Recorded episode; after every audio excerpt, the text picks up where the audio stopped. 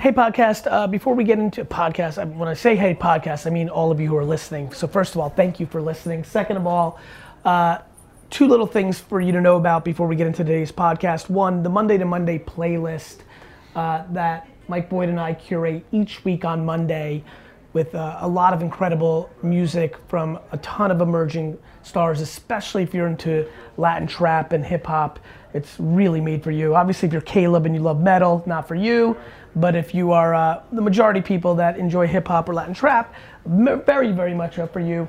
And so you can see that on Apple and on Spotify, Monday to Monday. I'm not sure exactly what, if you search Monday to Monday, it should pop up? That should be good. Search Monday to Mo- Monday to Monday on those two platforms to subscribe to the playlist. And I hope you listen and I hope you enjoy this podcast. This is the GaryVee audio experience.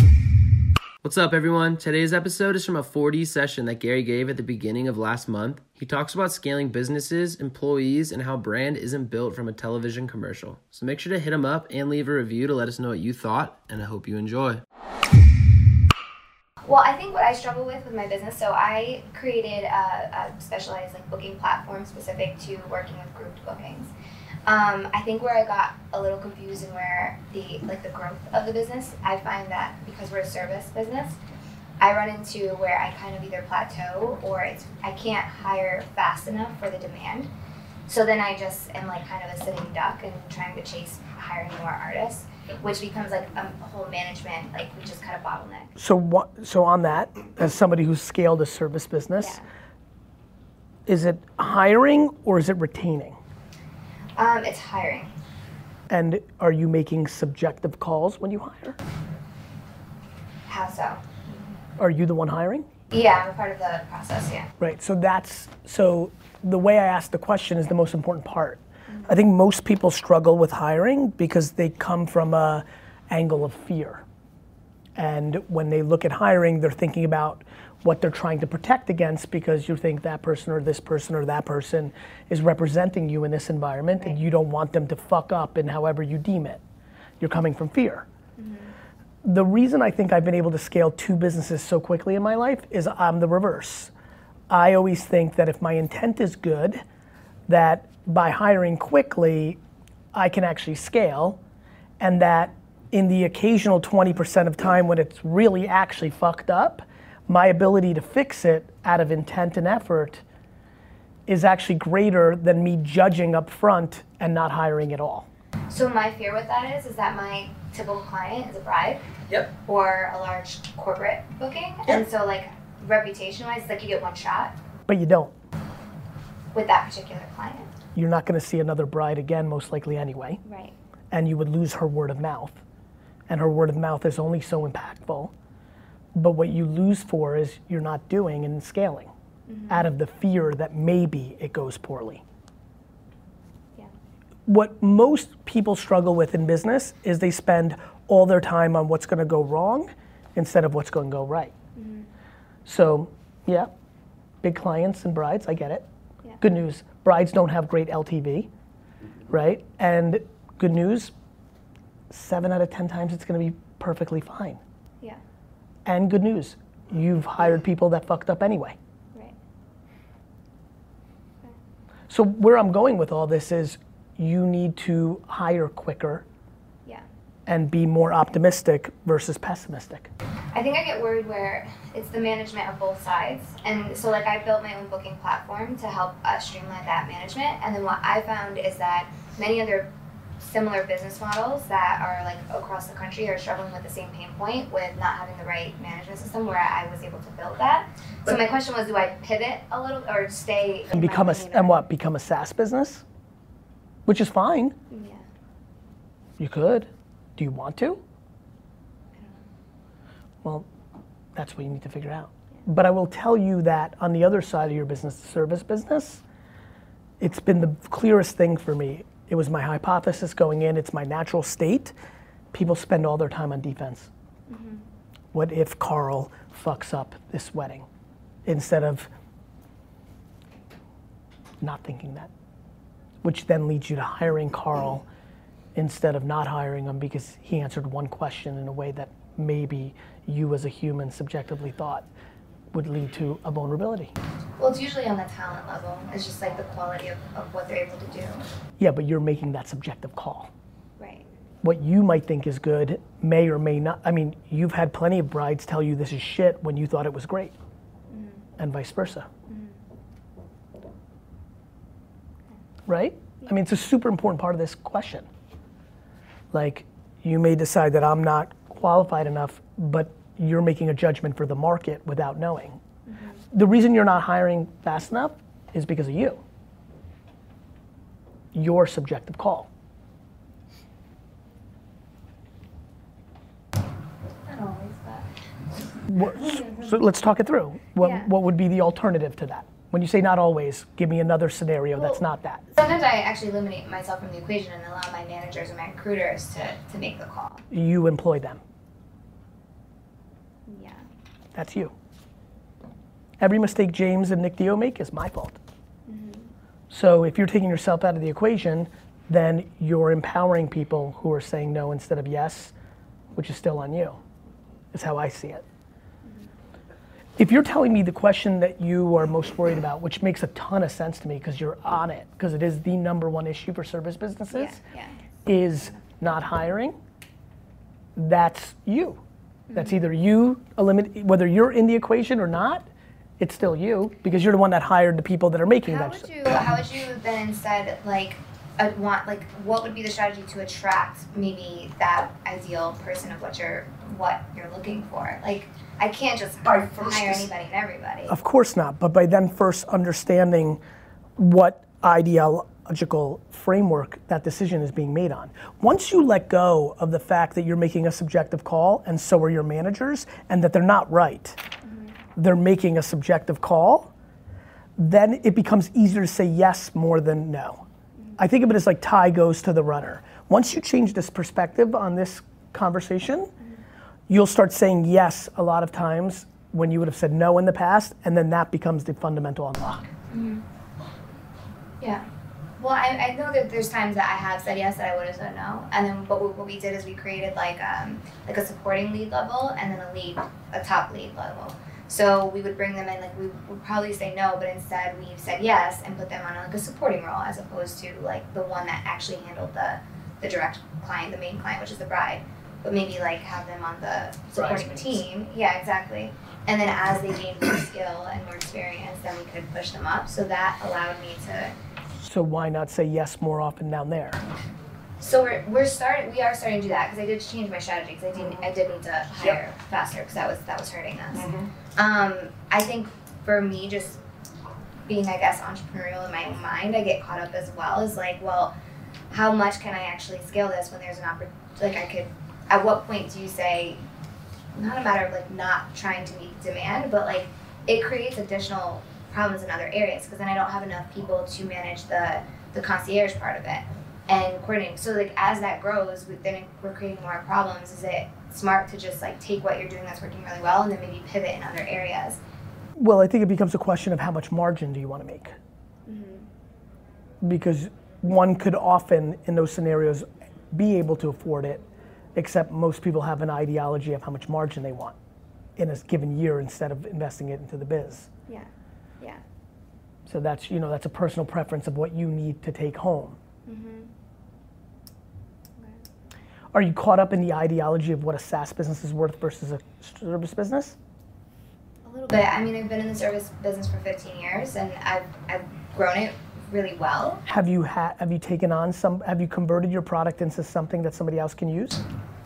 Um, not uh, officially yet. I'm deciding whether that's the direction I want to go in. It's even in the energy that you're bringing to the table. I think it would be worth the risk of putting the money in to make it so that you can at least taste what two other people using the platform as a Right. SaaS. You need the context to know. You have 15 years to know the good and the bad of service, Yeah. right? You know you can do it. Service business sucks, right? Right. Or I- push more into it. Like we're we're also like doing more corporate. So bridal. You you probably need to. My intuition is if you can afford it, I would definitely build out the capabilities of the SaaS product to get a couple clients, just to have the reference point if you like it better. yeah. Otherwise, it's an unknown. Well, and I, I've invested so much already in the tech side of it. And Right. Now Just making front facing and adding the variables tends to only be 20% of the equation. the, the biggest thing was when I was going to like master or master classes like on the hair side and I was meeting other people just like me that are running their businesses in Miami and they're doing 150 weddings. They're like, how the hell did you get to 700? And then I show them my, my platform and it, they're just like, that's what piqued my interest just for them to see that and realize that there's really not something like that in the market and that's how I was able to get to where I'm at. It's like, it's keeping other people that so I'm very passionate about other businesses as well. So like my personal is like I want to help other people that are have the same pain points and struggles I did, and then I created this. I My, my perspective is that you should run them in parallel and build them both until you have a data point on the SaaS business and then decide if that's what you want to do. Right. Okay. Thank you. You're welcome. So, uh, just a little backstory. Like I said, my brother started, Brother the started it, yep. in 2016. Um, out of his garage, selling the tires just to prove the concept to see if there was a market there. Um, four months into it, he seen that it was. Got a warehouse. Um, very thin employee situation, so he was making decent money um, because he didn't really have to pay too many people. Uh, grossed about 300 or so every year. Um, 2018 was his biggest year, which is 327.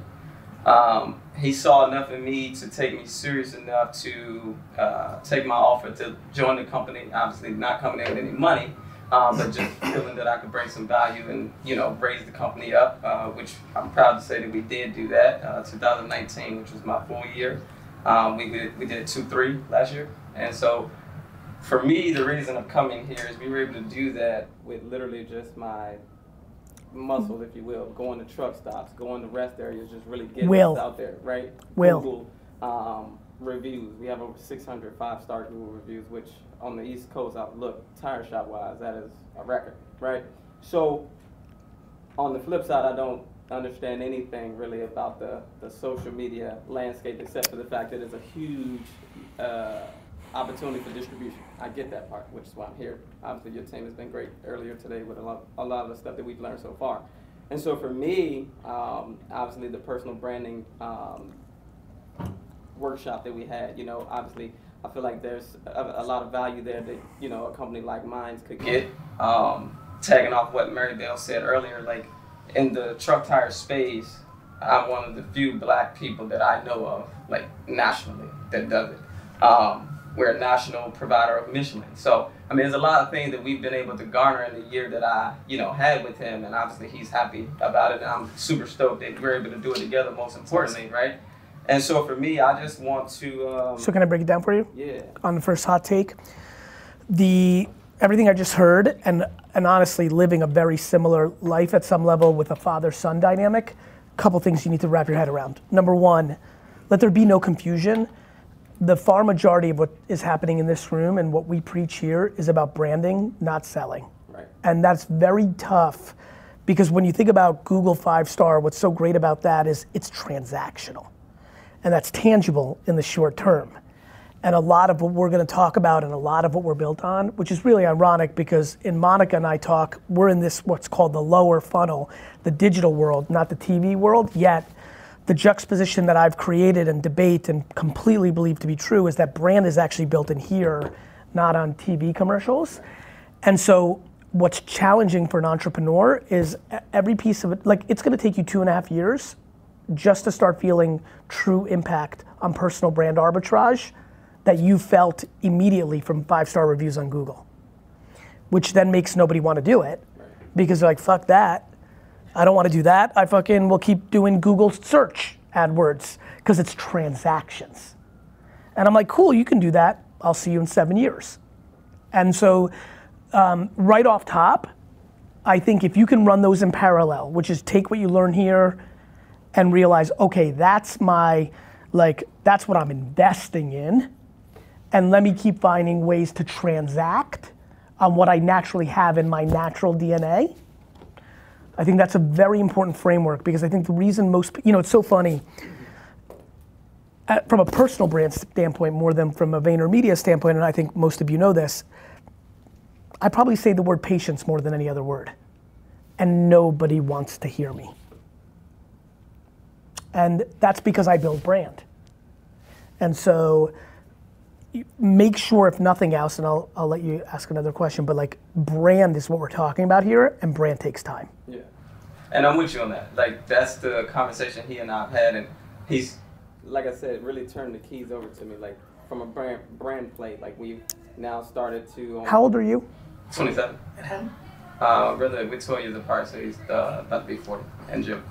Yeah. So for me, um, like we've started to now, like customers who buy eight tires or more, we give them mud flaps. A, because they have to pay for them. B, it's our image on there and our brand statement and all of that good stuff. And C, if they don't have them, um, then of course they get a fine from DOT. So like things like that. Right. Like so we're all in on the brand play for it because I do foresee us being able to continue to gobble up market share, which again, like I said, we haven't spent any money on anything because I don't want do anything until I have some type of fundamental understanding of it, right? Facebook ads, all of that stuff sounds great, but if you don't know what you're doing to some degree, I just feel like it would be counterproductive for me. So I've, I've, I've taken a pause. What's fun about it, unlike traditional media, which is what I grew up in, is it doesn't cost a lot to learn. Right. You know, when I had to run a TV local spot or forty thousand dollar full page ad in the New York Times, Yeah. there was no learning. Yeah. You wrote the check and you fucking ran the ad and you fucking were like holding your breath. You know, Facebook, you can run seven hundred dollars worth of ads and learn shit. Yeah. So I, you're in control of your spend because you're coming bottom up. You're not paying an upfront or a vig that's good for the media company. So I would I would tell you just even feeling you out quickly, you should do everything. You should just do it in $100 increments. Okay. You understand? Yeah. You should know everything at this young of an age and this kind of level of Right. natural talent and curiosity and that even brought you here. Right. You should run ads on every platform just a hundred bucks at a time. That's the beauty of the digital landscape. You don't need to waste money. Right. And the learning scale. What I learn at eight, what I'm learning right now on TikTok, running ads against my brand, is what I'm gonna bring to Monica as a conversation. And the truths of my eight thousand dollars spent in a month are gonna play out if that brand spends eight million, Right. because it's a marketplace, which is powerful. Yeah. So I would definitely tell you to do that. And then for everybody, the creative is the variable. The math of like buying an ad is super. You can you're gonna learn that awfully quick. It's the psychology of what pictures and videos you put in there against who you target to make them consider you. That's the whole game. Right. Let me ask you this last. Please. I want to take.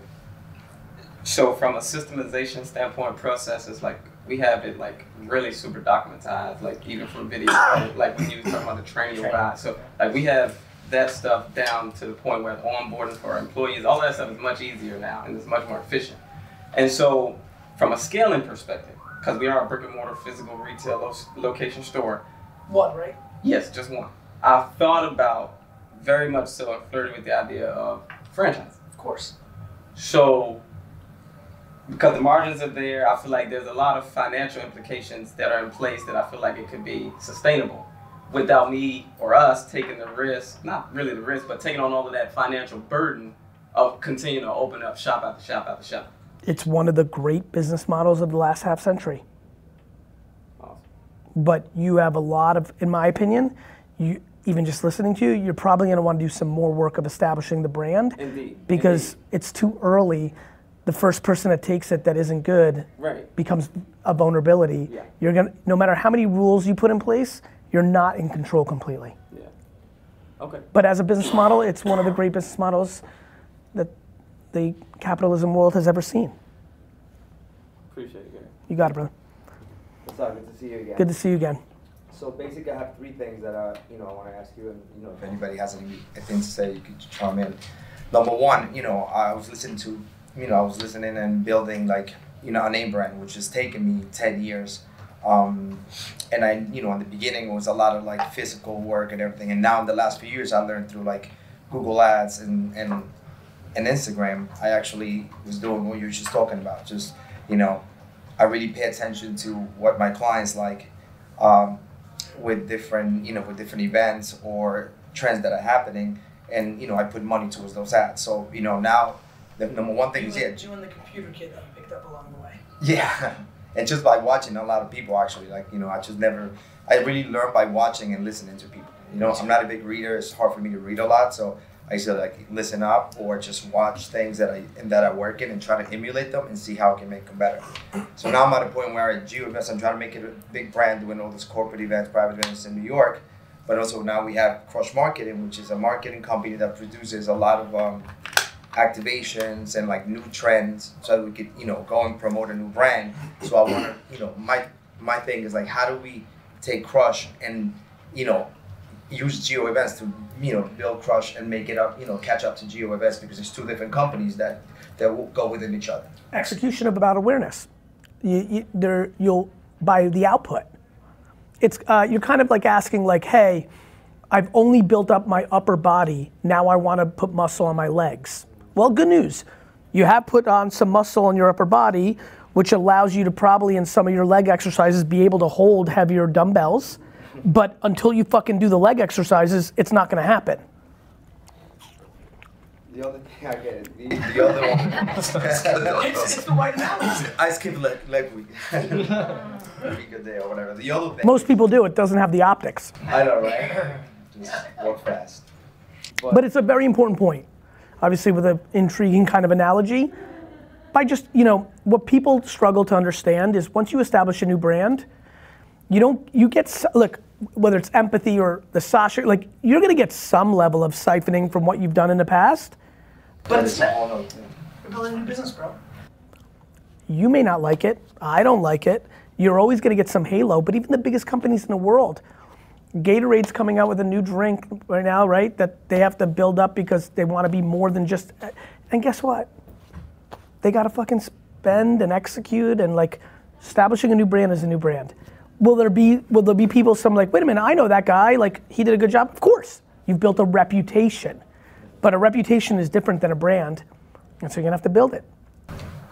And the one more thing is, uh, I actually have an Amazon store that I had for like four or five years, and I really need, you know, I, I just really need some guidance on how to, you know, make it grow. I mean, I, I haven't really, I guess. Have you run Amazon ads? What's up? Have you run Amazon ads? Um, no, we have somebody that works on it, but you know, it's it, the, the company does okay. It's just like you know, threading water. But Are you is the product? What products do you selling? just T-shirts for now? But I actually want to get out of it. I mean, we, I jumped into it. with A friend of a friend basically invited me as like, you know, listen, I can't own any more stores. I want to get another store. I see you start all these businesses. Let's do this 50-50 and I show them model how to do t-shirts.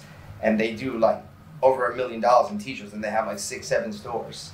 The problem came when they noticed that I have all these other companies and I could also offer swag or t-shirts at all these events. Then they kind of stopped showing me the model of how they get to this point. So at this point, I really need direction on how to get a person or somebody that could just help me grow that store. You know, I had it for five years. I know it's valuable. I know eventually, somebody mentioned earlier, one of the uh, speakers, that eventually in like five, six years, you know, almost everyone's to have a store. That's the, the model. They want to have a store. So, you know, I had it for so long and I feel like it's just stuck there, you know? everything about this conversation feels wrong because I feel like you're doing it out of a philosophical place of like I've had it, so it, I should not waste the fact that I like you know what I mean. Like it fe- the angle of this conversation feels like I I almost without knowing anything want you to shut it down yeah. because I feel like you're doing it philosophically, not because you give a fuck. What's the difference? The difference is if you're trying to build a business just because you've had it for a while and the thought of it going to zero when you feel like you've put something into it, so thus you should, becomes a major energy loss against you putting that energy to something else. 100%. Because mm-hmm. I spend and more energy thinking of it. The second you said a friend of a friend, I'm like this. Like I was already not pumped, and you're like a friend of a friend. I was like, fuck me. I, I think you know, like, if you were telling me that you were going to build a brand and your deep dream was to build Off-White or Puma or something of that nature, then I got excited. A transactional store of like T-shirts on Amazon, even, and I've had the luxury of sitting down with you a little bit prior to this. Like, I think that's a big fucking waste of time. just like they said, just let it go. Lick your wounds Yeah. and walk away. Hundred percent. Losing, losing is fun in the micro. Oh, you don't want to go completely out of business, but like cutting something that's bringing you very little in return because of the philosophy of like I don't want to take this micro L or or I've already put in this much. What like people don't see the opportunity cost issue. Yeah. Thank you. And for me, mainly it's uh, For you, you need to monetize your voice. like for you, for you, no matter what you're, no matter what you're about to say, you should, you should quit working with him and start a voice business and be out. Yeah, bro. For you, that's that. Usually people hashtag like the voice of God. It's You know, real. when we're talking or whatever, like I have different things that I deal with clients. I'm a people person, but when we speak, like the clients are like, go on, Carl. Very quiet. Very quiet. I feel like taking my clothes off already. Go ahead. And he, outdresses you too. So I, it's so like, I it's like gave you- up trying it. I'm Yeah. I'm trying to keep up. I mean, for, for me, it's mainly putting myself out there and, and overthinking things. And, and you hit it like the, the, the imposter syndrome. You know, social media to me is like a big giant, and I'm kind of a private person. You know, so at the same time, you know, I love uh, I love the industry that we're in. I love the product that we that we put out. Clients love us. We have a great reputation, but for me, I, Carl, you don't have to put out anything you don't want to. I'm literally the most public private person on earth in that part, I don't know how you do it. You know, by not posting my kids. So yeah, I know ten person. Nobody knows anything about my private life. Mm-hmm. Just work. This thought that like it's in control is laughable. Facebook didn't make you vote for Trump. The Russians don't control you. You are 100% in control of what you put out. People are full of shit, right? People want to post pictures of their babies and their pets and their lives because they want likes. But good news, Carl, you're in control. Yeah, and I think it's me not worrying about what others think or or me feeling the need that I, I have to worry about that that, that validation. You know, um, I think that's what it is. Me getting over that. Um, you guys already have helped. You know, and hearing everybody, even you saying what you said, you know, made me feel comfortable, relatable to, to, to a lot of people out there that want to. Yeah, this is a judgment game. It's a judgment game. It's all upside. It's a blank machine. It's, it's, it's just an exposer of our inner truth. And that's powerful because the reality is once you realize, I always use the example of like when you had a zit in junior high or high school, like you were like, fuck. Like you didn't want to go to school. Like you like, it was the worst. And then it was just like, nobody gave a fuck because everybody was worried about their zit. You know? It's once you get to that basic of a level with it, it can get really good. People, people's biggest issue is that they overvalue the compliment, which makes them vulnerable to getting shit on. The reason I've been able to cruise is in my comments on every post, literally in back-to-back comments, there's a goat emoji and a, there's a this guy took daddy's money, he's full of shit. Back to back. And when you don't hear either, that's when you win. Mon, Um, got anything? sure. This actually has nothing to do with Budweiser. Um, so my life and my journey has been like completely random, but yet retroactively kind of makes sense. So I was in the music industry before, signed a record deal, then I became a music producer, had some moderate success, exited, went back to business school, then started working on beer, um, and then sort of rose to the top within that space. And I'm through the through the line. Um, I've built a story that's filled with failure, but I I'm comfortable with that. Um, and in recent in this last year, I've I've now started to get like some coverage on my story. A lot of like women are like, okay, for I'm the first female vice president of Bud, and all these things. So I'm starting to see this this moment or this calling where I feel like I want to share my story a bit more. Um, and when I go, I've, started to get asked to speak at a lot of events now too, where it's a little bit bigger than just marketing, but it's like my point of view on on life. Um, so I'm kind of at that inflection point where I'm like uh, figuring out if I should be doing that or not, or if I should. And then- and then- as a brand. And then you're also in a big company, which you know you have to be thoughtful about how that works. Exactly. Um, I think you should be doing that. You can always work in a company. N- And then knowing enough about your career, you're in such a great spot there too. All you have to do is just be very thoughtful and over communicative. And what's really cool, and it's kind of how I see, you know, it's it's fun. To, I mean, when I just looking at Nick and Maribel and James, they're they're doing things that lets them tell their stories. I'm a unique dude in how I structure it. I understand that I'm not ABI or 3G or, you know, but but I think finding the right balance of how to do it. Like everybody has their confines, no matter what. You know, my confine, even as an entrepreneur with no board, my confines are the market. You know, the market controls my outcome. So, but I think even like here's the actual real answer just for your great granddaughter to consume that one day because of the way the internet actually works, that is an actual win to the answer. When I started really getting aggressive with my stuff, it was absolutely from the standpoint of, holy fuck, everybody in this room is actually the matriarch and patriarch of their family because we will disproportionately have so much more content, pictures, and videos of us than anybody before us. And in 300 years, we are like kind of actually the starting point. And I was just like, fuck, that's really cool and wild. And I was like, fuck it. Like, I, I, that's super cool. Like, if nothing else, and maybe I'm affected because I didn't know either of my grandfathers and probably weirdly want to, and like other things, it made it very natural for me. Like, if all else fails, it's a nice family thing, right? Only celebrities have had the luxury of really, really knowing to, to, to some level, even, not even to the level that we're at. So I, I think you need to do as much of it as you possibly can within the confines of, yeah. But like over communicating up front with the machine. Um, podcast is going actually really great. How many episodes? Uh, we're at 130-ish, Okay, so pretty new. yeah. Um, What it's all about. like top 50 management category, so that's wicked for us.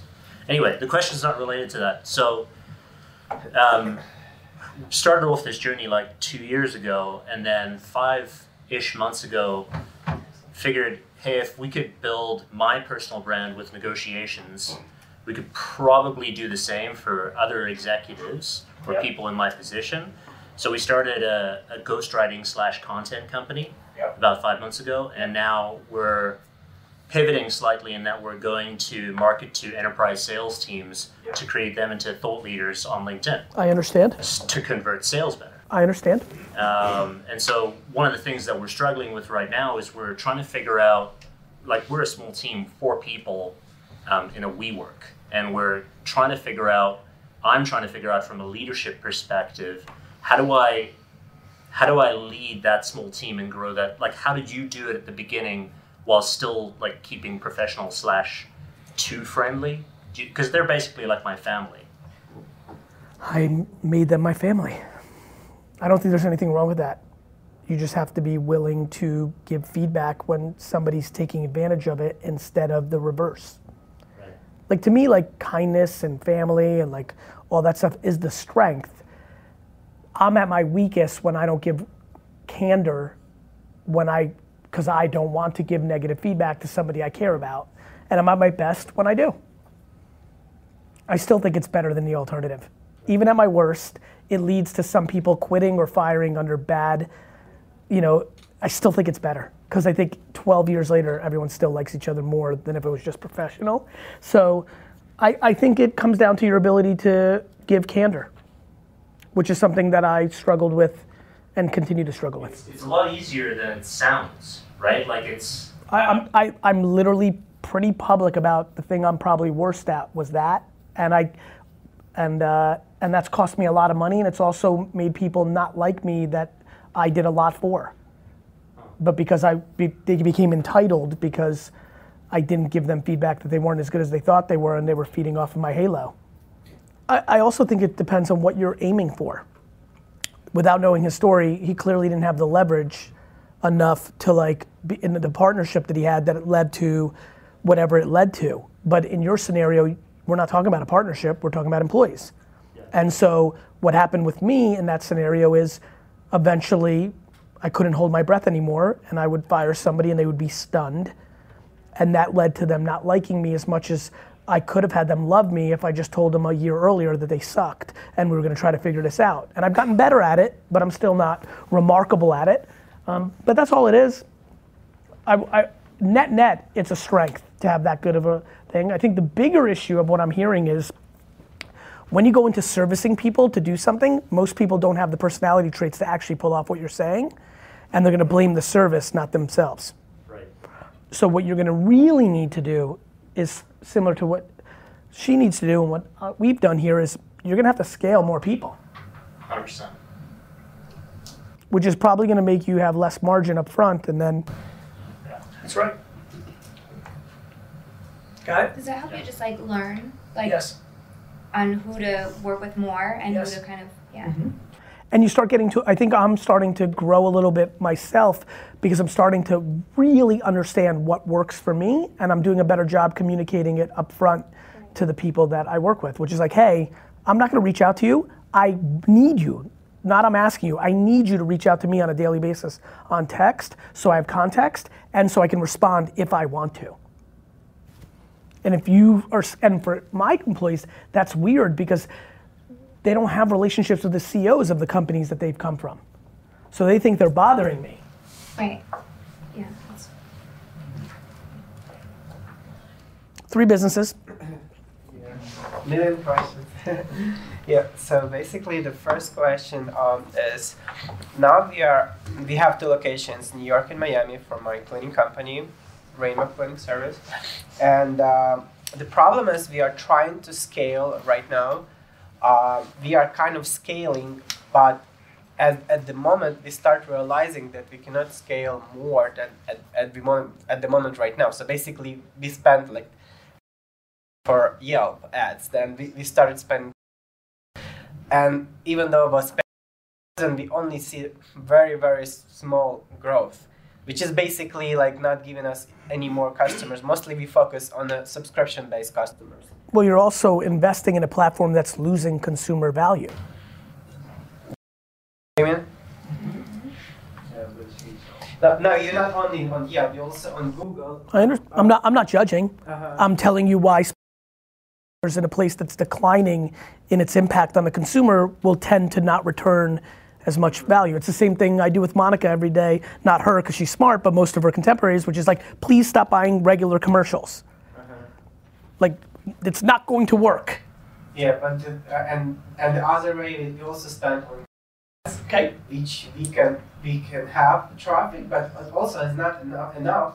As like let's say one of Ano- our biggest another place that is now more properly priced, so the diminishing returns every single day continue to decline on the supply of consumption and demand cycles.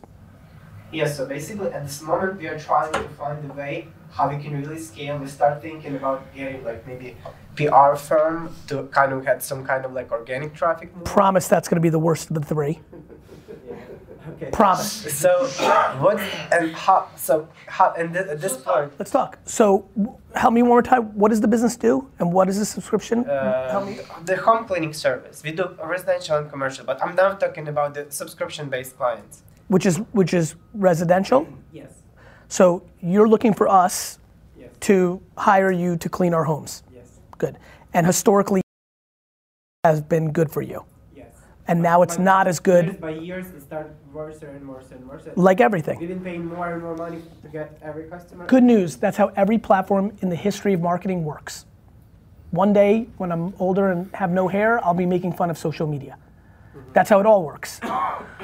So, um, what else have you done? Besides that, we done some of this SEO, like search engine optimization, but we are also getting some traffic over there. But the competition is too high. You know, it's a lot of competitors basically. The big, the biggest, it was similar to what I was saying to him. The biggest decision you're going to have to make in the short term is you're going to have to transition to brand marketing that's smart versus what your all your energy is right now, which is transactional marketing. Right? Because it's intent-based marketing on. I need a house cleaner in Long Island. Enter. You show up. Cool. I want to outbeat you. When I was doing it for wine for five cents a click, good. Now those same words are eight bucks. Not as good. Less people even going to search. More people deciding to buy wine because of Instagram and because of TikTok and because of YouTube and because of podcast. Um, couple things. One, not open yet, but this is for all of you. I think one of the really good ad products that's on the verge of coming out is a pre-roll live read, meaning a human reads it, Spotify product that's going to be out in about three to six months, where you'll be able to, like you buy Google AdWords, and Facebook ads, put in a script that you want podcast readers to read, and then you pay for the impressions, and people just read them. Like podcast providers, makers, right? Negotiation ninjas can decide to be a part of this, and when he starts his podcast, he goes, Ricky's Donuts now available in like literally live read, old school 1950s radio at scale. I think that's going to be interesting, and you can run it in New York and Miami only. I, I think your business explodes if you figure out how to do Facebook marketing. Facebook? Mm-hmm. Because Facebook, Facebook is the killer app for 45 to 90 year olds, which I already like from a residential standpoint of, uh, of having the net worth to be able to afford a house cleaner instead of not, right? Instead of doing it your fucking self. Um, and, uh, and, and when you really understand Facebook ads and really understand how to break down New York and Miami into 45 to 50 different segmentations and then what video or picture to put in front of them and really get good at it, Facebook will return so much more for you than, than Google AdWords long term and will build brand equity and creates word of mouth in a way that Google doesn't. Google, I type in, I need a house cleaner in Rochester, enter, it's insular. Facebook, if you make a really interesting ad, I may share it or I may tag Maribel in it. It's inherently word of mouth structured, not transactional structured, which is why it's so much more powerful. Okay, but how about the actual like traditional PR? Because you want to also build some like trust and credit. So to have, have some kind of taglines. But or- you're gonna you're gonna pay somebody two to eight thousand dollars a month to get you into a magazine. That's something I'm considering because I'm, I'm I'm, because I'm. I'm telling you that that's a really bad idea, but good news, I'm not always right, but there's nothing, uh, as much as I hate regular television commercials, traditional PR makes regular television commercials seem like a Jets Super Bowl. So e- even for proof of concept to go on social media, hey, I was on this mag, covering this magazine, I was in this magazine, and You can be your own PR. You can D, you can DM that fucking second-rate magazine on Instagram instead of paying somebody eight, four, eight, six. I mean, th- there is nothing that's more overpriced than tradi- truly traditional PR. So it doesn't work at all. You could do it yourself. Yeah. Okay. Hundred percent. Okay, the second question. I got you. Yeah, I mean, I think that's a good idea. You're gonna try it out. Look, I just think it's gonna, you know, in a w- listen. What's great about me is my first marketing budget was forty thousand dollars for the year. I come from a small business place. It's not fun to waste money. It's gonna take you six months to realize you wasted twenty-four thousand dollars. Like ten years ago, was that million dollars? Is that not English? Yeah, I get it. I built myself. You know. I, I believe you and I get it. And I'm also trying to make, you also paid money to be here. I really don't want you to waste money on traditional PR. Thank you. Thank you. No, Like, I what you want the Miami Herald to say I- something I- good about I you? DM them. From like a company, they are nobody promising reads the Miami Herald anymore. eight eight thousand dollars a month they want to charge me, and like I, I have a discussion with my wife, and she's saying that it's worth it, and I'm like, I'm in a position also that it doesn't worth. So it's better off to make it maybe more. Have your wife call me. more of thinking. Gee, do you have you heard of Jaya? Okay.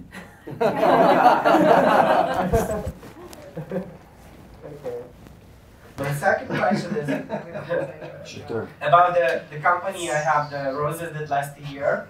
Uh, the name of the company is Jardine Deluxe Fleurs. So basically, we started at the same time at the even it, earlier than the Venus Fleur. I know for sure you know them. This is our biggest competitor, but at that moment, you know, our we didn't invest it a lot. It was started as a hobby, and and as soon as they started, they started as a real business because they gave uh, their flowers to Kardashians. Okay. Are they real roses? Yeah, real roses that last a year. Yeah, they treated with a special, you know, oils and like Okay. it made them last a year. So now basically, the industry that our main competitor, they made the industry. They they yeah they made it like real roses that last a year, and they even trademark market. That's good. So the biggest problem for us during the Valentine's Day, I would say like now is Valentine's time and like my team is working crazy hard 24/7 while I'm here. but the main problem for us is during the Valentine's time we can sell our conversion rate is not that high, it's like 2%. Uh, you mean on landing on your site? Yeah. yeah Okay, 2% keep going. rate. It's like it's not that good, but like considering the price, the average price price per purchase, which is two hundred fifty dollars, that's that's fine. You know, when we are paying like anywhere between one to two dollars per click, we are getting people from Facebook and uh, Google Ads. You're happy with your CAC and LTV numbers? Um, I'm not happy, honestly. At, at the Valentine's Day, it's more or less okay. But during off the season, like last year, we spent like uh, closer to 40 uh, $40,000. We had a Google exclusive program. And we literally just spent that money. We didn't earn, we earned back only like 5K, whatever. And then like, I just saw like, it doesn't work at all. Well, maybe your landing page doesn't work. We, we, we, we, did- we, we, we did the A-B test, you know, we tried different pages and like, didn't work. Maybe maybe the product and the price point didn't match the leads that you were getting. No, we, we specifically targeted very specific audience because our audience is like a high net individuals, like CEOs, managers, brands. We, we, But you were wrong. no, we, I, I, we were wrong because we really. It was definitely wrong because you spent forty thousand dollars and you only got five thousand in sales, so you're hundred percent wrong. No, but the, the main reason is because we realized the year before when we got the most of our sales, we got it because our main competitor was they were sold out, and that's how we got like thousands of. Okay. And then the next year we invested even more because we saw wow it was thousands of orders. Let's invest more and let's sell more. And the next year when we when we advertise it, we our conversion was like zero point seven during Valentine's Day because they they still have those roses intact because pe- people actually want to it. buy them. I understand. And then our problem how we can make people buy from us. By building a brand and by explaining to people why your product is better, or maybe it's not. Is it better or is it worse? I wouldn't say it's, it's bad. It's the same. Oh, like I would say in terms of quality or whatever. You know, we just have different type of the boxes, but it's flowers. You know, so Yeah, but guess what? Perception is reality. Right? So if you, the boxes is part of the flowers. correct. The landing page is part of the flowers. The words you use to get me there are part of the flowers. What you ship it in is part of the flowers. So are you thinking like the, the real problem is not because they they have a well-known brand, but we don't have the brand. That's why they are not selling. But, There could be a lot of things, but that's probably right. I mean, if you look at this table right now, there's literally bottles of water that cost three fucking dollars. I have no. We buy Fiji. Is that true? These are our bottles. Like you know, like that's the stupidest shit of all time. We're literally paying, like it's water. What I what I think I'm trying to challenge you to do is look at the whole equation, and realize everything is part of the customer experience. And you know, I don't I don't you know to me clearly you have not conveyed to the end consumer that you're valuable. The only time anything's gone well is when there wasn't an alternative. Mm-hmm. That's a problem. But I did. I've hired diff- different like user experience testers, whatever, a lot of people, and like Well, the Jets have hired football players for 50 years and it didn't work. Mm-hmm. no, no, but I mean like What? No, but I'm using an important analogy. You know, but did you hire the right people? You know, somebody the other day said to me, Gary, you know, but this sounds so much like the agency we currently are using. And I said, maybe. I said, I play basketball, but I don't play it as well as LeBron James. Just because you've hired a UX UI designer, if you don't know how to judge it fully, you might have chose the wrong one, even if you do know how to judge it. no, I know, but that's why I've hired different people. You know, How many? Like I would say 10, 10 plus, 10, 15. You've had 10 to 15 people work on UI UX for your No, site? no, no, oh, I'm sorry. Website actually, website. I do it by myself. Okay, well that's a problem. because I'll tell you why. I control it myself. It's a Shopify. so You, you you're I gonna. get it I understand. but I Let let let's talk. difference if I When you have two percent conversion, either the things that you're sending to the site are wrong, or what happens when you get to the site is wrong. There's no magic. But it's not about the branding. It's not about the product. Yeah, of course it might be about branding and product. That might be what's wrong on the site. What's the site? Jardine. Pull it up. Thank you, brother. Yep. You know? Okay, can you tell me your feedback about it? Mine's gonna be subjective unless there's something glaring as fuck, which there might be.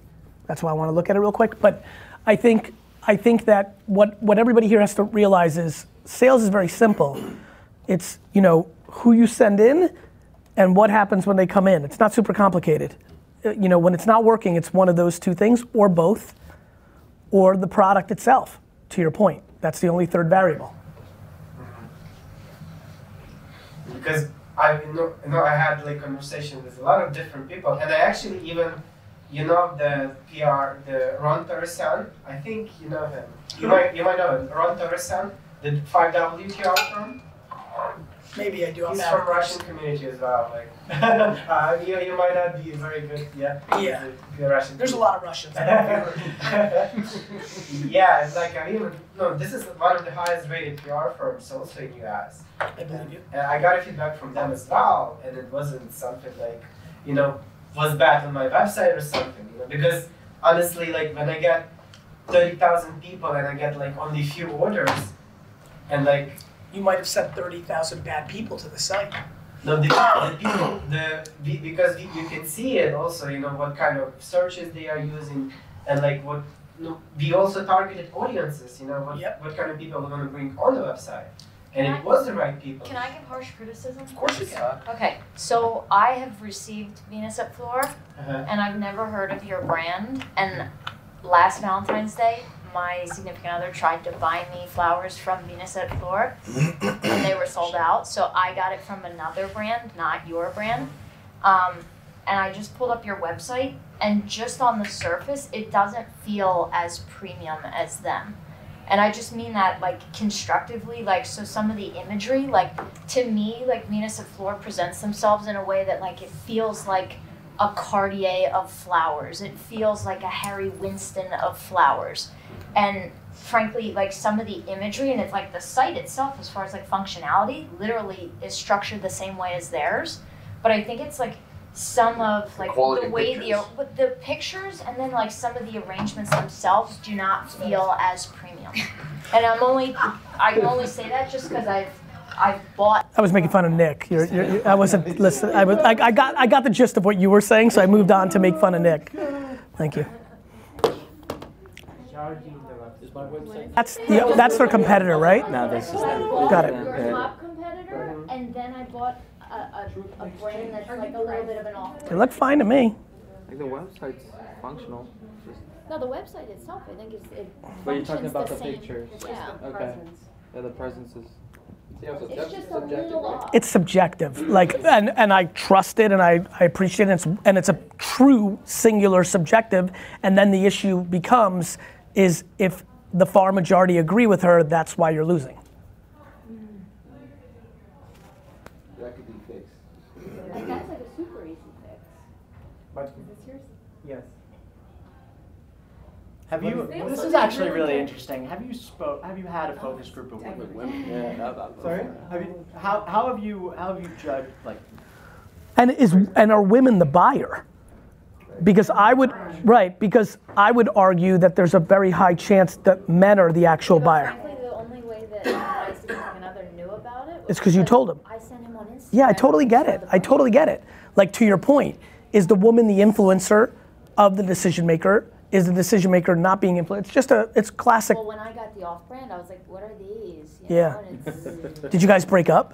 Oh, damn. That would have been the best part of the story. All right, I'm gonna move on, but we'll get back to What is your opinion? Because I didn't get your opinion. Your point. And Monica knows this, my interest in making a subjective creative opinion is zero. What I can definitely tell you is you've got a problem, right? I, I never take one person's opinion as truth, but if her opinion is shared by 84% of people, you've got a problem. Here's what I can definitely tell you. If her feedback and the collective vibe here is like the imagery is not as good as the other thing, my opinion is to hire a very expensive photographer and get higher. They Bless you. Even, even worse images, like. No, no. You know how people think their children are cuter than everybody? you have to be careful that that's not your opinion because they're your competitor. You need to, fi- I you don't know. mean the images themselves. I mean like some of the staging. So like that, like one with the champagne on it. It feels like you're like trying to be premium, but it's not You're not going around it. Go ahead, Mom. For the first thing me is what pulled. I think the first question I would want to ask you is like, who are you trying to go after?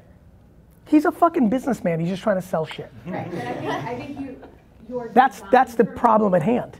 I think the design for me right now puts me in Right. like, I don't know land, if that makes sense. Whereas I think, I, it's funny, I, I didn't know that, it's that heart shape. It's all. It's also. Some of them where they're You you own this? Yeah. Yeah. 100%?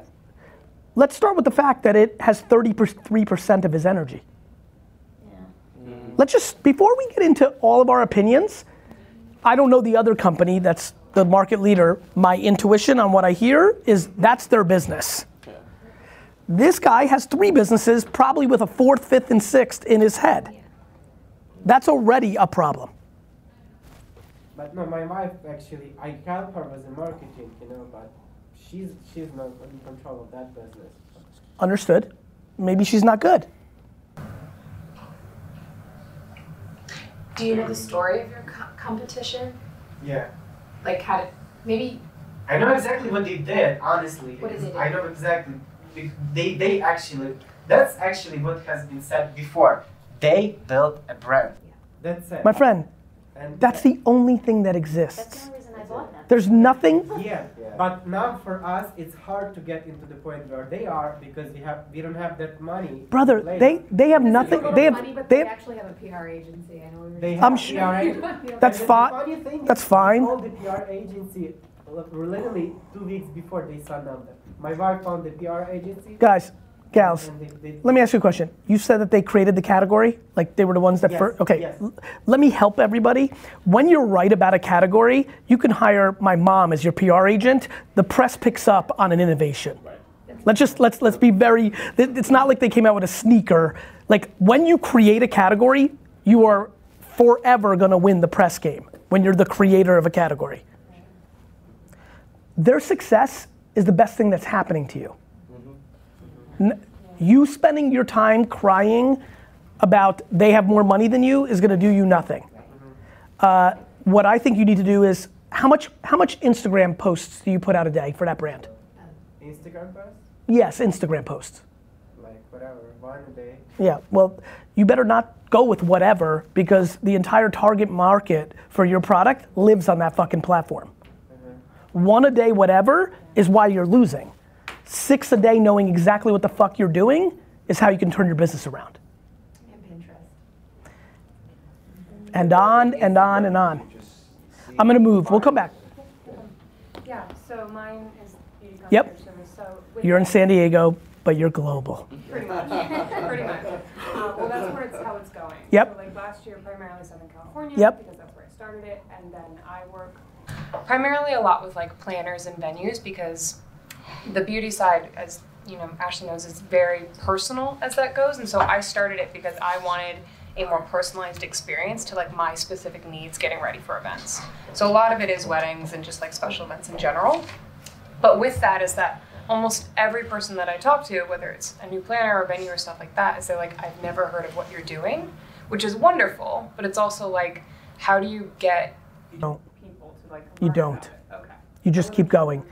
People get very confused about convincing Yeah.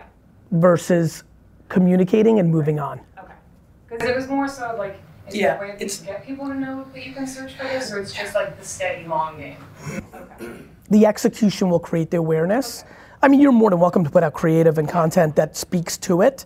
But where people really got caught up when they innovate is trying to convince versus create awareness. That's kind of what my gut feeling was. like if I couldn't tell, like when we started VaynerMedia, like social media mark, like almost every brand, my brother AJ literally on his laptop created the Pepsi Twitter account, the Campbell's Facebook account, and what we were really good at, because it was innate in me, and now I speak to it, is we would go into a meeting that I would get inevitably, and sometimes within four minutes I would wrap it up because I was like, okay, this has no fucking shot. This is somebody's taking this meeting as a favor that I was able to get into, but their actual interest or even knowledge or even thought is zero. So fuck it, I'll take back the 45 minutes and go do something else. And people just like convinced out of their little heart trying to convince people. It's a huge mistake. Yeah, Because it's not so much trying to convince people, it's just like the awareness That's right. all of it. And so my feeling was just it's long game, just like keep. It's kind of like what I put out in the world. Like you just do it every day, in perpetuity. Okay. I think how you do that is important though. Yeah. Like this is exactly the kind of thing that you start a podcast around to create a pillar place that you then create post production content in all places, but you have a home where literally the entire show is about the genre. Okay. Yeah. Makes sense. Thank you. You got it. You really helped me out in my marketing. I was just throwing things out there. I had a guy for three years, and he was putting me on Twitter, um, things of that nature, and uh, he went on, and I never hired anybody else. After a while, I'm like, I need to do something, so I started educating myself, and uh, right away I learned from you that uh, a lot of times people aren't going to click on an advertisement for an attorney. Yep. But you got to come up with some content for them to consume. So what I did was I started doing extreme motorcycle trips and documenting it, and people were coming in.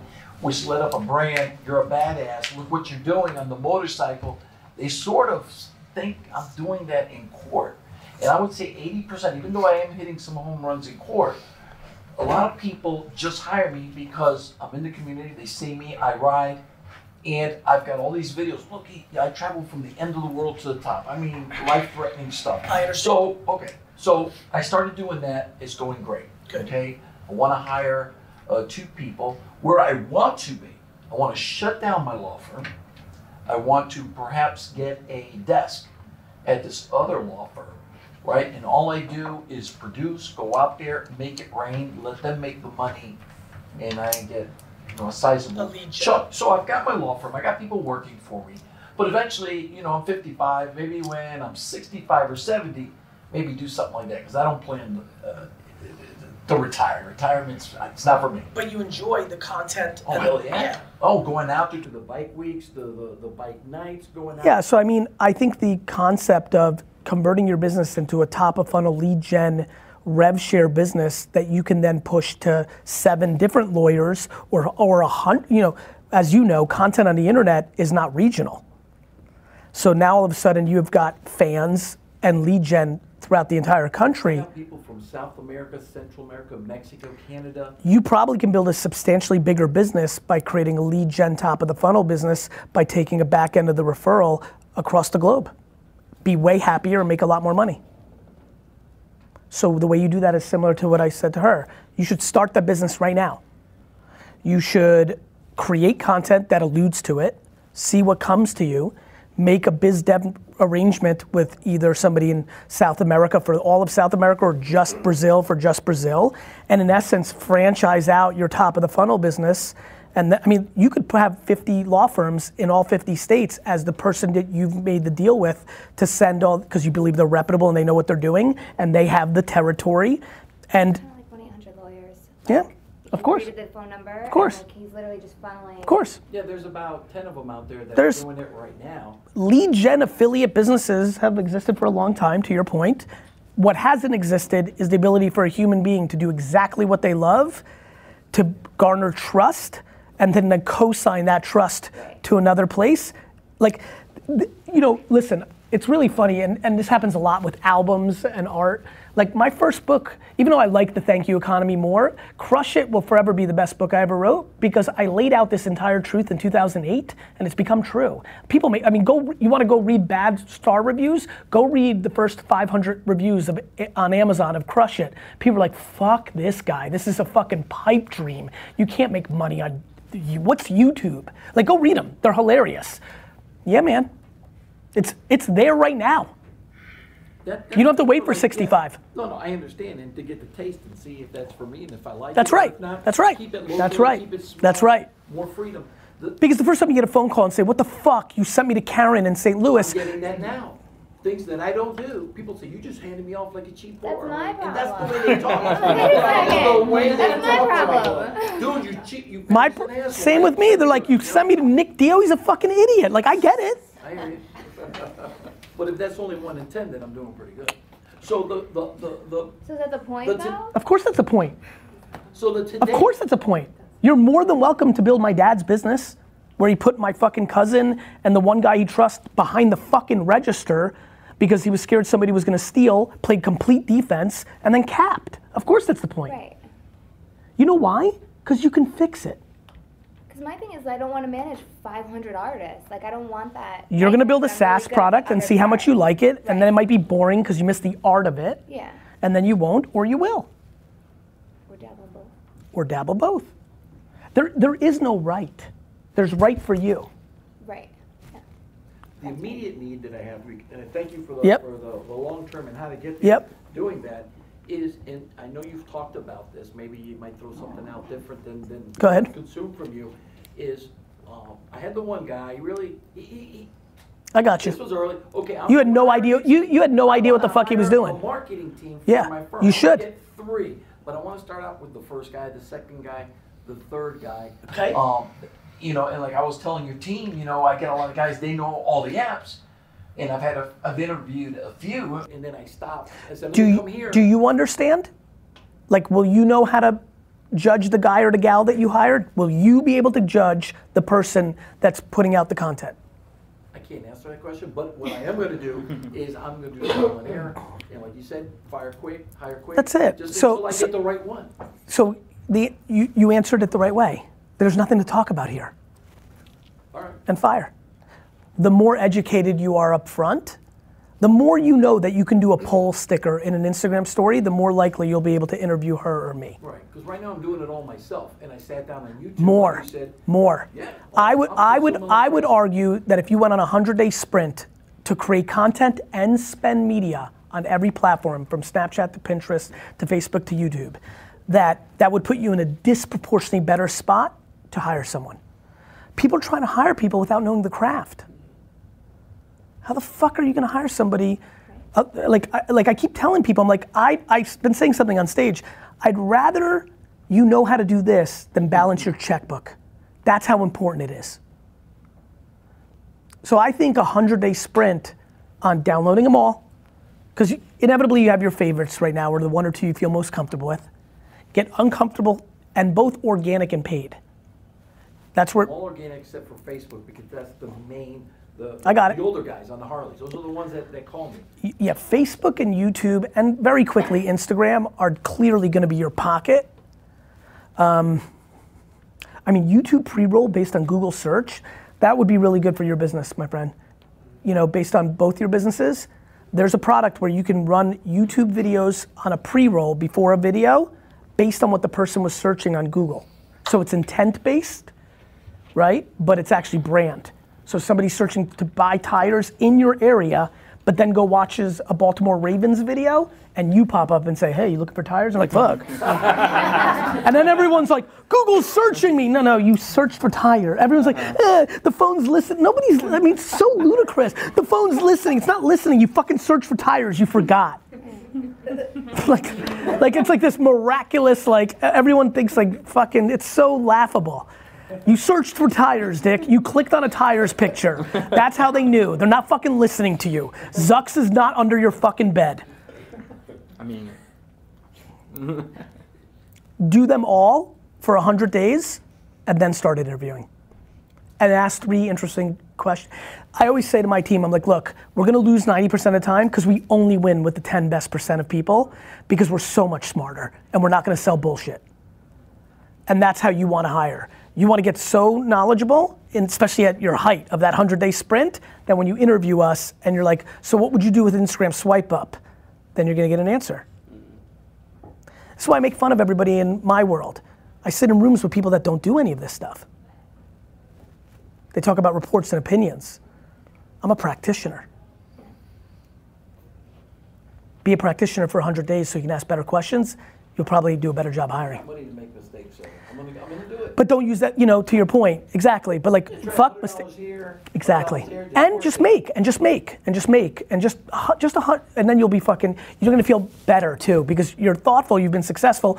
It's not fun to guess. It's a lot more fun to hire with a little, right? So all you have to do is make. And then, by the way, you may discover, fuck, I actually love this. Back to like, what do you like? You know, like, who the fuck knows what it leads to, right? Marketing and the scaling question. Um, two years ago, or actually a year ago, I was a one-man show at law firm, right? Got sick, um, really sick. I was right, out for six months, Crohn's. I know you got the whole thing. That surgery went bad, no worries. Uh, so then I said, like, I can't be single point failure. And so I started marketing for the first time, and my bread and butter right now. What did you market? The firm? Or I you? market- it's really more. It's a person. I'm a Uh, I'm personal s- brand. I'm yeah, it makes sense. Keep going. brand. So I then go. Good and bad news. You're still a point of failure. So, um, I, But good news. Like, uh, like just because this is important because it's going to matter in a second. You started marketing, but you're still the point of failure, right? But the good news is, what's the punchline? Like people all the time, they're like, Gary, Vayner, like it's too much about you. Like, what if you get hit by a bus? I'm like, then it shuts down. Whereas a good CEO for a public company, when she decides to go work at another company, that company's actually in trouble. So like like the point of failure conversation of a single person is actually funny when corporate friends of mine say that because I'm like, you do understand that it is far more likely for the CEO of your company to go and work somewhere else than it is for me to get hit by a bus. And by the way, if I get hit by a bus, I don't give a fuck about VaynerMedia. I'm dead. I'm dead. I mean, I've, I've got the team now, so I got a team of seven. I got a managing partner. They can't handle this. I don't really want to do the servicing. Yep. But my business has always been like influencer slash trade show. So what I what I 100 percent of my ad spend right now is me going to these trade shows and I speak on. I get invited to speak on stage. I love That's it. That's a big one, right? Yep. I have a booth and I spend Top of funnel. get I got it. Money, right? A lot of travel. I got two little kids at home, so I, I started doing the digital about eight months ago, organic. And I'm like, and I Where? Where? Facebook primarily. Yeah. Facebook. Loved it. No LinkedIn yet? I just started killing it. Good. So just pure value add, no no call to action, and it's working. Like people are recognizing. Go figure. Right. People are recognizing. me Selfie. Like, oh, you're the like, conference- ah. Exactly. I don't want to do the trade shows anymore. No shit. No shit, right? So I want to transition from the trade shows to really doing digital. Or when you do the three trade shows that you still value, you got to film it so you get a ton of content. Got it. Beauty. I've done that. I've Okay, keep going. So the question becomes: Is there? I geofence the conferences now. So I go there, I geofence, I capture those people who went to the conference with that, that I'm not there now, right? So that's cool. So I can retarget them. So I've got that down. The question is, should I should I be doing something with those conferences, even though I'm not there, like running ads at those? Because that's where they congregate, right? That's where my clientele's congregate. They or congregate just physically there. Physically, correct. But they congregate on the internet 24 7, 365. So don't worry about like that my competitor's speaking, and so I got to put my face in there. While even though I'm not there, just it's just pure digital. That's defense. Right.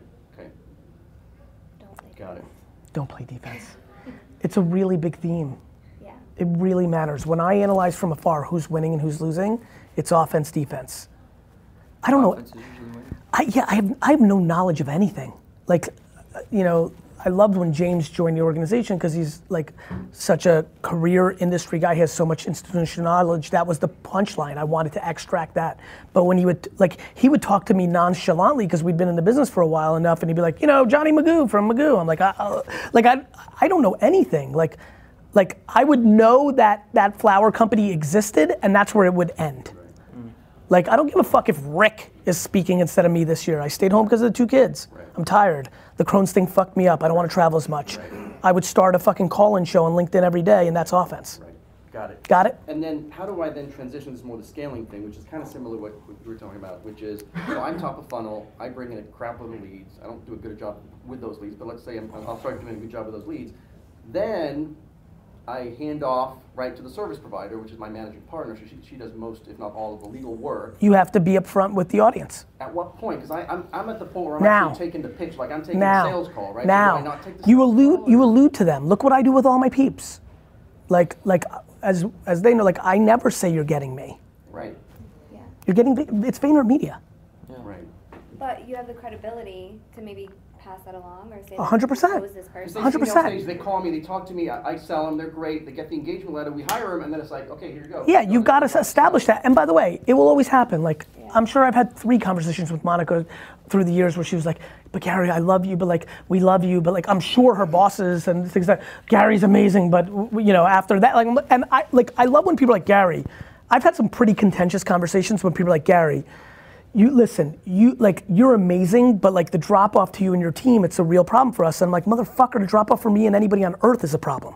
The drop off for me and your CEO is a problem. Fuck you. This you don't compare me and my team. Compare VaynerMedia to fucking your horseshit agency that's ripping you off. So you've got to establish that same truth. that on stage when you're doing Yes. top of funnel? You start you start doing what I do. Like no, like I interject all like watch what I'm doing, not what I'm saying. People know there's a D Rock and a James and a Maribel and a Nick. Like yes, That's exactly right. Almost bring them on stage too, get them on in the video. Well, by the way, but by the way, like I'm leaving in a minute, so you can give them all the answers you want. So I like I think the the the thing there is you can bring her in in however she wants. She might be introverted.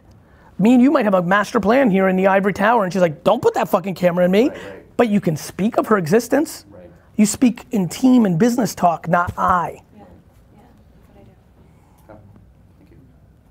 So I launched Sluice on the App Store about six months ago. That was in July. Why? More than that.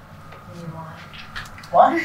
Um, well, it started out, I'm like, I don't go out too much, um, just because like I'm super busy with like racing and, you know, I'm not really, I'm a little more on the introverted side. So Yep. it started out because my sister would go out, um, and she would go to a place and like, so we live in the suburbs of Philadelphia, so Yeah, obviously. on the Jersey side or Philly side? Uh, Philly side. Okay. Um, so my sister would go out, and one week she would go to a place, and it would be a great time, and then she would go there the next week, and there was nobody there. Um, and so basically, what I was getting from her, like, and the app evolved a lot just through like the, the ideation phase. Um, what I was getting from her was just the, the desire for like more transparency. Um, and so then from there, Like, is anybody actually there?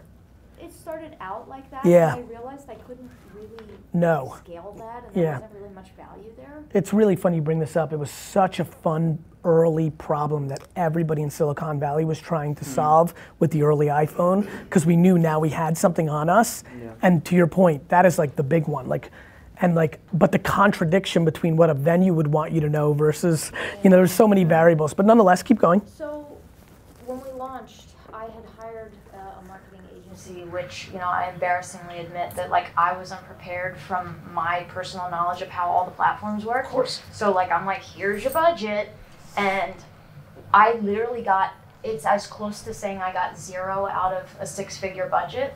And like that's a hard pill for me to swallow because it was my responsibility and I have people to answer to for that. And so now, like to pivot, so we were launching specifically in Philadelphia, and there was like a, a polygon that it was allowed within, like for people to operate the app. And for me, it was like about creating concentration.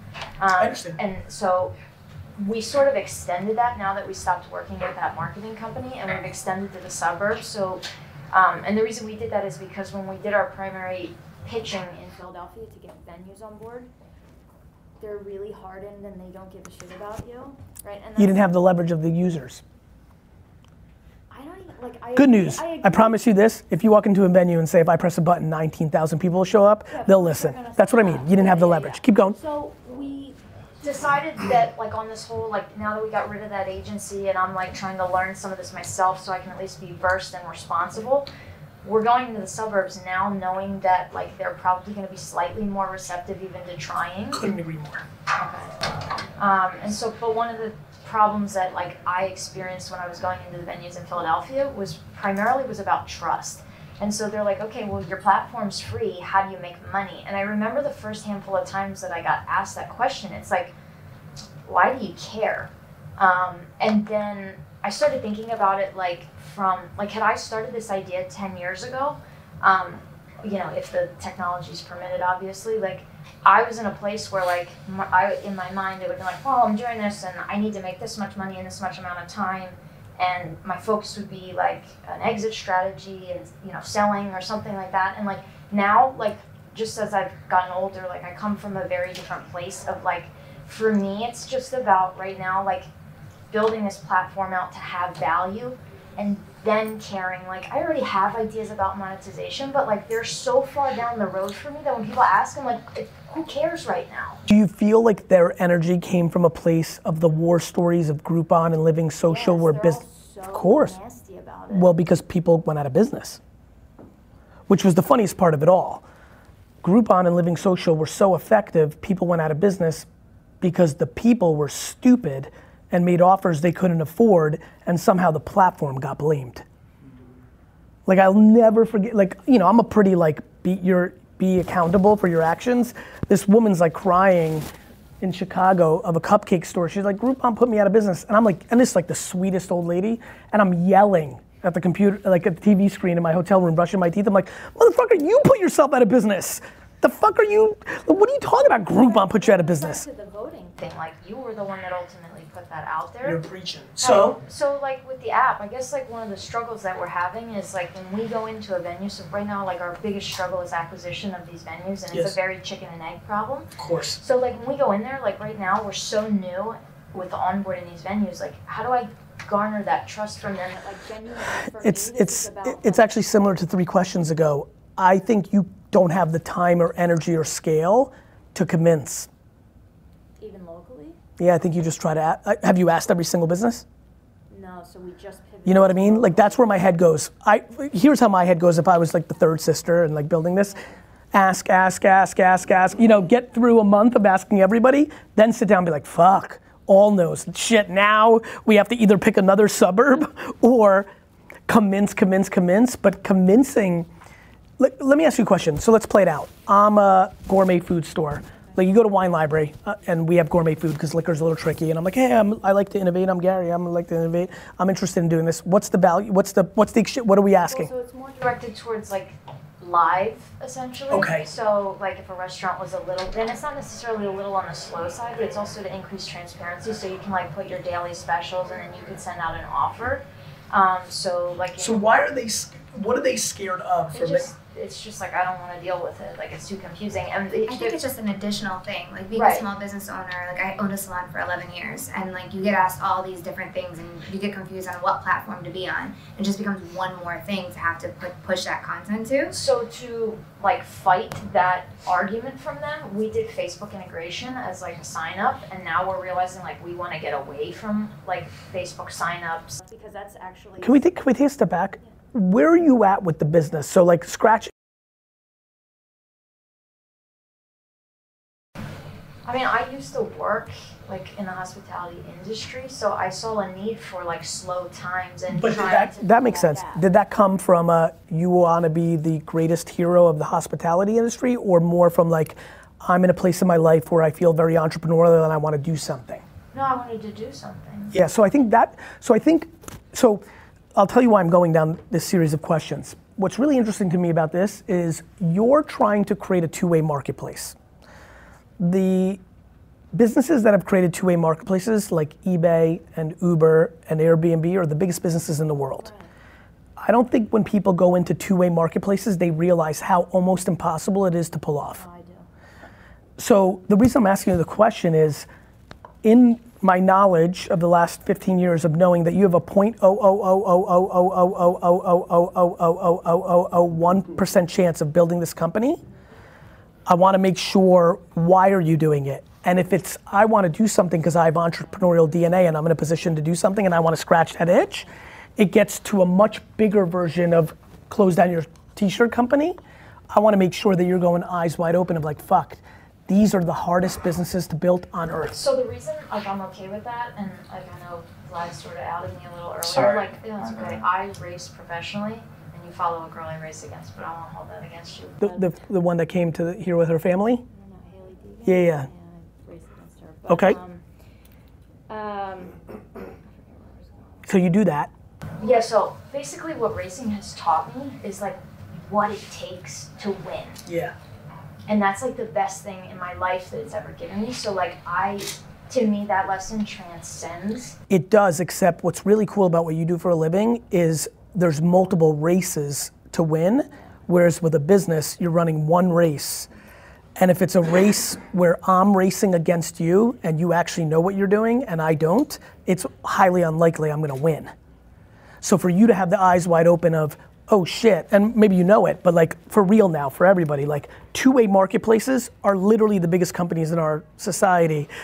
A hundred thousand of them launch a month, and nobody ever succeeds because the balance of chicken and egg at scale. It's so fragile. Oh, I'm gonna say it one more time. eBay, Uber, like you're talking about public companies that build, you know, it's a, I just wanna make sure you realize how insane of a marketplace I it is. just don't understand. I guess my hardest part is to just get a little bit of traction just to start, like just the catalyst of it. Incentivize it. Mm-hmm. But in what way? Pay small businesses to do it. Let me tell you one thing about small businesses that are busy, to your point. You knock on my dad's door and say, hey, Sasha, I will pay you $2,000 to try my product because I need the, because I need the example to sell to other people, you will get that answer from every one of them. Definitely. So like right now we've been incentivizing. Like I hired um, a photographer that shoots for the Michelin Group. Money. Like good money. Nope. Give them money. Give them money. They like pictures, they like money more. Hello?